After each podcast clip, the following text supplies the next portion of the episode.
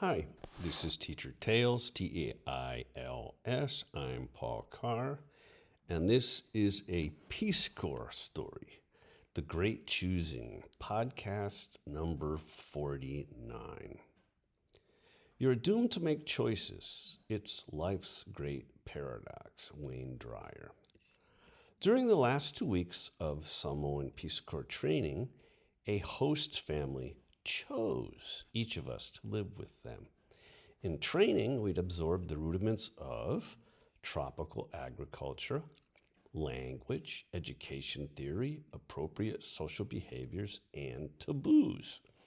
Taboos included not showing the bottom of your feet while sitting, disgusting, we learned, because Samoan people realized they walked on the bottoms of their feet. Those bare feet touched the ground, and how dare anyone expose that to others? Another slight, showing one's thighs, a major faux pas, too sexually suggestive, Samoans thought. Also, eating while walking, not sharing food and not obsequiously bending one's back and bowing one's head when near an elder. All of these were no nos. My Peace Corps teachers group had a lot to learn, a very lot. First day in the village, a formal kava ceremony tested us. Kava is a mild narcotic in the pepper family but linked with its drinking is a traditional socialization. We had to drink a bit when offered. Some said it made them calm. Once upon a many times ago, the village virgins chewed the kava for guests, spit it into bowls, and shared it. Fortunately, that part of the tradition had died. But for me, kava tasted too earthy, even chalk like, and it just made me want to pee. So, cross legged on woven mats, we awaited our honored cupful of kava, and we'd learn the appropriate response. When you get your kava, you tip a little bit out on the floor and as, as an offering, and then you say manuia. And of course, this was offered to us in coconut shells. Our ceremony droned on. The sun heated the villagers outside our shade casting meeting hut, and mosquitoes attended in starved numeric superiority. Pigs oinked far and near. They sauntered by, fattening themselves up suicidally for a future kava ceremony. Chickens pecked at the ground in their psychotic way they do, and then, for no apparent reason, would bolt and that they would shatter our daydreams with squawks. Muscled men did as commanded by their chieftains, and they did it both with speed and silence. Previous to this, these men had sweat in the sun in droves, just outside our shade, waiting. Now they hustled and presented tropical foods to us the orange papaya, finger sized bananas, mangoes, baked breadfruit, taro, cooked multicolored parrotfish, some pink, some electric blue, some both. Ultimately, the main course, steaming chicken and pork, appeared on our banana leaf plates. But unbeknownst to us, much more was transpiring. Evaluations. Outside, in the sun, just beyond the edge of our hut, the moms, dads, aunties, uncles, and even kids pointed and giggled, all the time watching us and assessing. Our every movement observed, our slights noted, picking, choosing, in all essence, they were shopping. Which of these helpless foreigners would live under their thatched roof? These foreigners who sadly could not repeat their father's father's father's father's name or the village that he was from. Unthinkable. How could civilized people know their place under the Polynesian stars if they did not know such simple familial things? These foreigners also could not read the sands beneath the waves. and know where the flatfish hid, where the octopi stalked, where the poisonous stonefish sat. These foreigners burnt in the sun and they needed so many things, things. And the Samoan families muttered among themselves and shook their heads into belief, disbelief. These Peace Corps volunteers liked, even wanted, it was shockingly whispered, to be alone.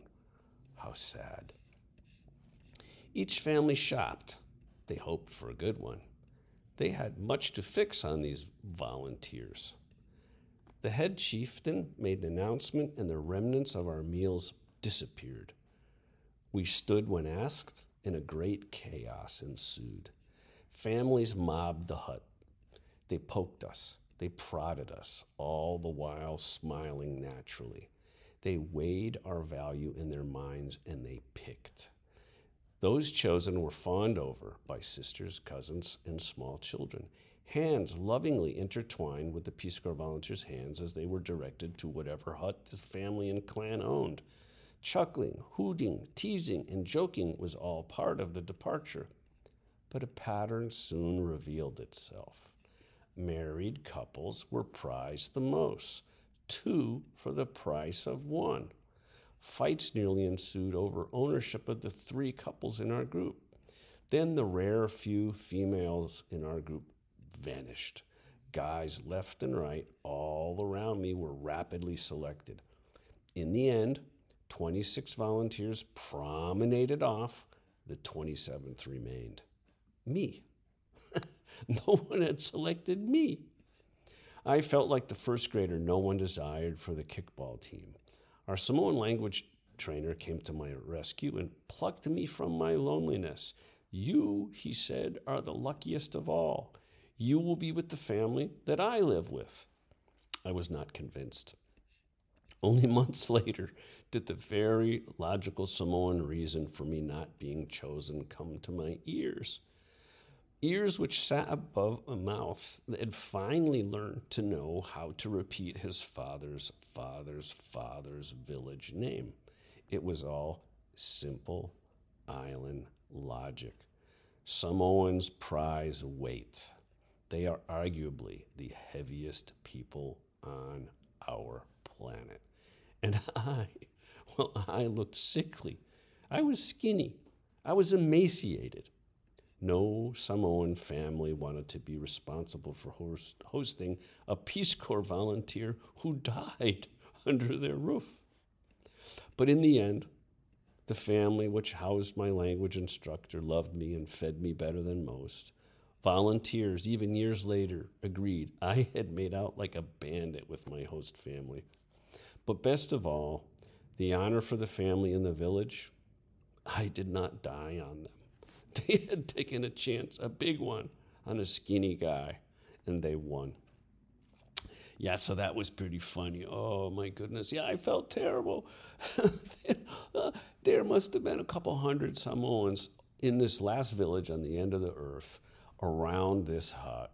And the sun is beating down and it's hot and they're sweating outside and they're looking at us and they're going to pick who's going to have the village stay with them and uh, yeah, I, I, I, felt like I was a. I know what it was like a little bit to be, to be a slave and to to be poked and prodded. I, I almost expected him to open my mouth and look at my teeth and see if I had cavities. But um, yeah, what a wonderful family, wonderful family, and um, they did everything for us, and they had nothing. They had nothing.